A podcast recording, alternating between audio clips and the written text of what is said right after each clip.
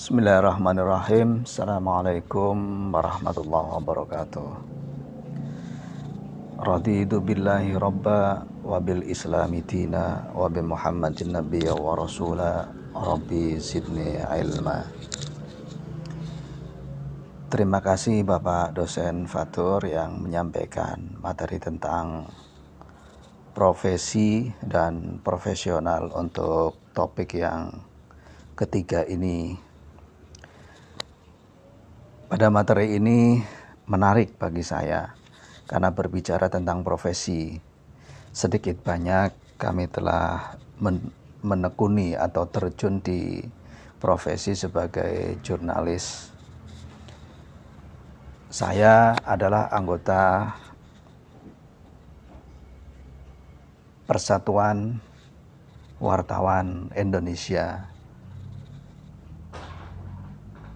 dan saya adalah seorang jurnalis yang bekerja kurang lebih 20 tahun. Sejak tahun 2000 paling tidak saya sudah bekerja sebagai wartawan resmi.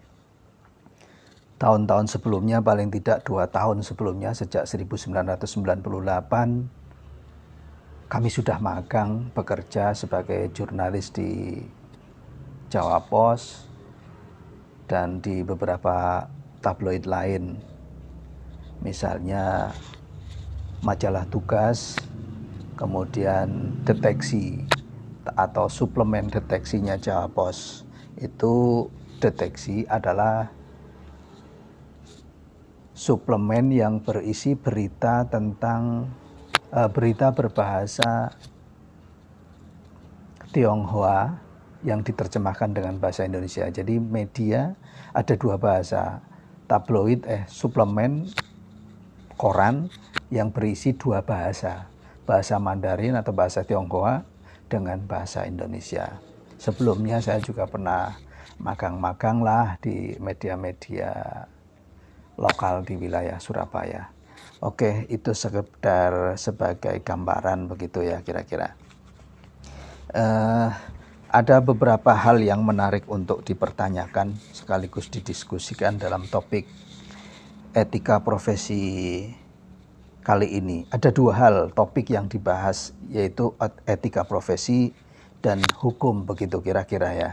Tadi telah disampaikan sekilas yang saya tangkap adalah bahwa etika profesi itu berlaku secara internal dalam sebuah organisasi atau lembaga atau profesi atau organisasi profesi begitu kira-kira. Sedangkan hukum itu pada intinya adalah berlaku secara umum untuk masyarakat umum.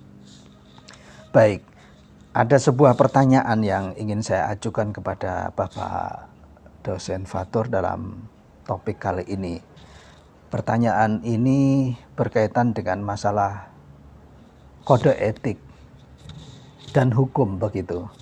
Saya punya pendapat sebelum bertanya ini saya punya narasi, saya punya pendapat bahwa sesungguhnya etika atau kode etik itu adalah pintu masuk adalah pintu masuk pelanggaran hukum. Artinya begini, ketika seseorang tidak berhati-hati, tidak melaksanakan, tidak mengamalkan kode etik secara baik, maka dia punya peluang akan berbuat pelanggaran hukum. Pelanggaran hukum di sini bisa melanggar hukum administrasi, hukum perdata, dan hukum pidana, bahkan bisa melanggar tindak pidana korupsi. Itu yang pertama. Nah, nanti mohon dijelaskan tentang ini lebih detail. Dan sesungguhnya eh, sebenarnya sebelum terjadinya atau sebelum dibuatnya sebuah kode etik atau aturan yang bersifat internal, eh, peraturan peraturan atau kesepakatan-kesepakatan terhadap sebuah kelompok atau profesi atau organisasi, maka sebenarnya ada sebuah hal yang penting untuk diperhatikan di dalam Islam, saya kembali kepada Islam. Islam sungguh sangat mengatur tentang niat. Ketika seseorang ingin melakukan sesuatu, maka harus dipertimbangkan niat. maka harus diluruskan niat. Ketika niat itu sudah tidak baik, ketika niat itu sudah salah, maka akan terjadi peluang kesalahan berikutnya. Ibarat kata, kalau saya mengatakan, saya punya filosofi, ketika niat salah, maka akan tersesatlah seseorang dalam melakukan tindakan atau perbuatan. Maka saya katakan bahwa ketika sesuatu akan dilakukan, maka harus diniati dengan dasar ibadah, dengan dasar niat kepada Allah. Ketika seseorang melakukan sesuatu tanpa niat dengan tujuan amal ibadah kepada Allah, niatnya tidak lurus, niatnya bukan karena Allah, bukan karena ibadah, maka akan menyesatkan. Tetapi sebaliknya, ketika seseorang melakukan perbuatan atau berniat melakukan sesuatu hal karena ibadah kepada Allah akan mendapatkan dua kali lipat lebih banyak dibandingkan orang yang melakukan pekerjaan atau niat sesuatu atau pekerjaan sesuatu itu tanpa niat ibadah kepada Allah.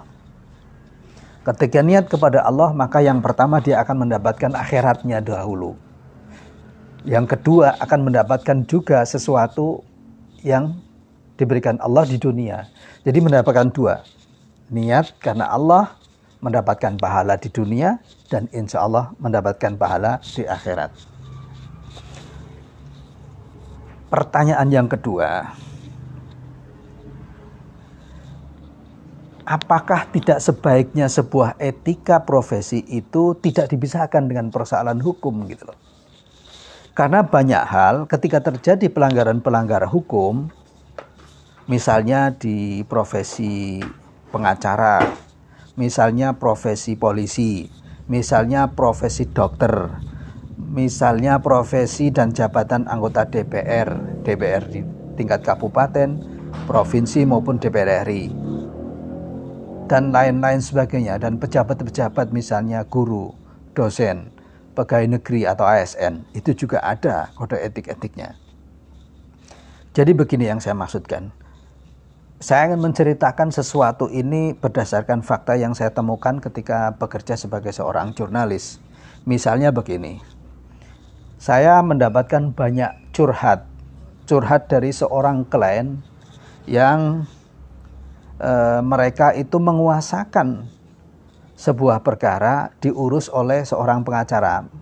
Jadi memberikan kuasa kepada seorang pengacara.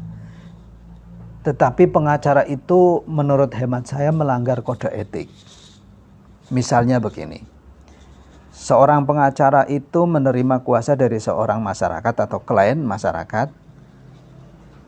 Kemudian pengacara itu menerima imbalan, misalnya sebut saja 5 juta atau 10 juta begitu ya. Tetapi kemudian di luar di luar apa namanya? di luar surat kuasa itu padahal dia belum bekerja secara maksimal, dia sudah meminta uang kembali misalnya.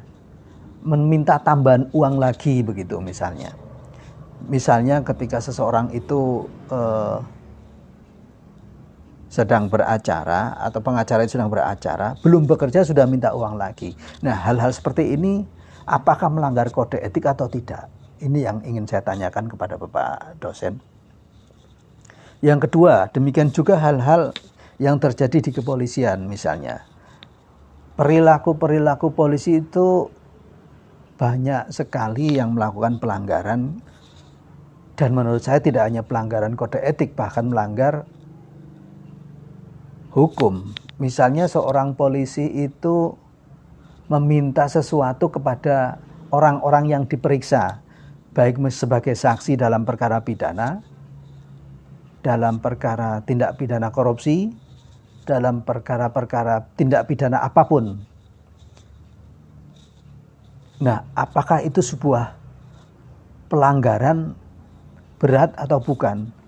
Nah sering kali ketika itu dilaporkan itu hanya disebut-sebut sebagai pelanggaran kode etik profesi. Padahal jelas-jelas hal tersebut adalah menurut saya pelanggaran hukum. Selain melanggar etika, selain melanggar kode etik, selain melanggar etika profesi juga melanggar hukum.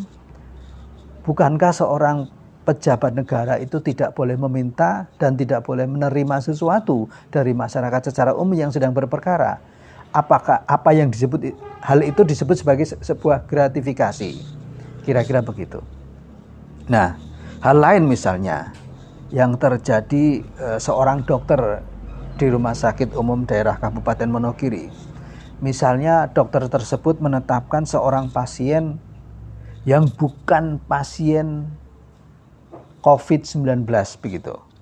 Tapi dia menetapkan pasien tersebut meninggal dunia karena COVID. Dasar dan hukumnya mana gitu loh. Kalau faktanya ternyata bukan COVID, kenapa disebut COVID gitu loh. Nah, ini apakah bukan pelanggaran kode etik dan juga melanggar hukum? Nah, hal lain misalnya, seorang anggota DPR RI atau mungkin DPRD provinsi atau mungkin DPRD kabupaten kota misalnya.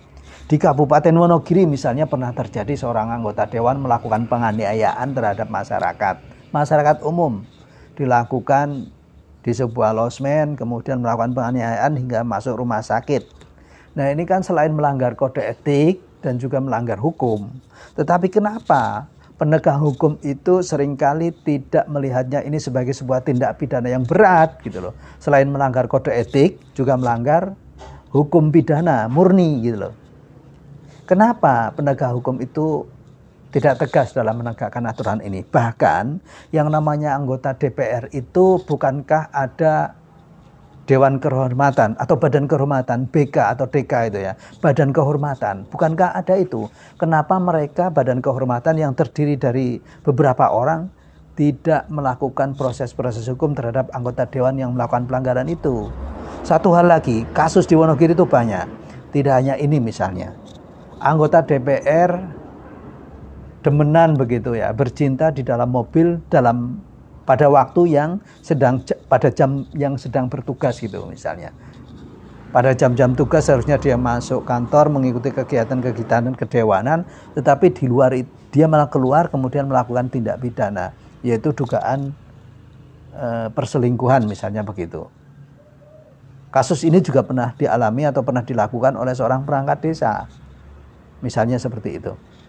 Nah, kenapa anggota dewan, kenapa badan kehormatan dewan tidak melakukan ini? Padahal jelas melanggar kode etik, karena dia seorang pejabat, seorang uh, aparatur sipil negara yang diatur oleh undang-undang dan juga melanggar pidana begitu loh. Ada indikasi-indikasinya. Nah, hal-hal seperti ini kenapa gitu loh? Melanggar kode etik, melanggar hukum tetapi kemudian penegak hukum tidak mau tegas dalam menegakkan aturan ini. Saya kira ini eh, apa namanya pertanyaan-pertanyaan saya dalam menangkap mata kuliah ini ingin mendapatkan penjelasan lebih jelas, lebih detail tentang etika profesi dan hukum ini. Saya kira itu apabila ada yang kurang pas, saya mohon maaf. Bila taufik wa hidayah. Assalamualaikum warahmatullahi wabarakatuh.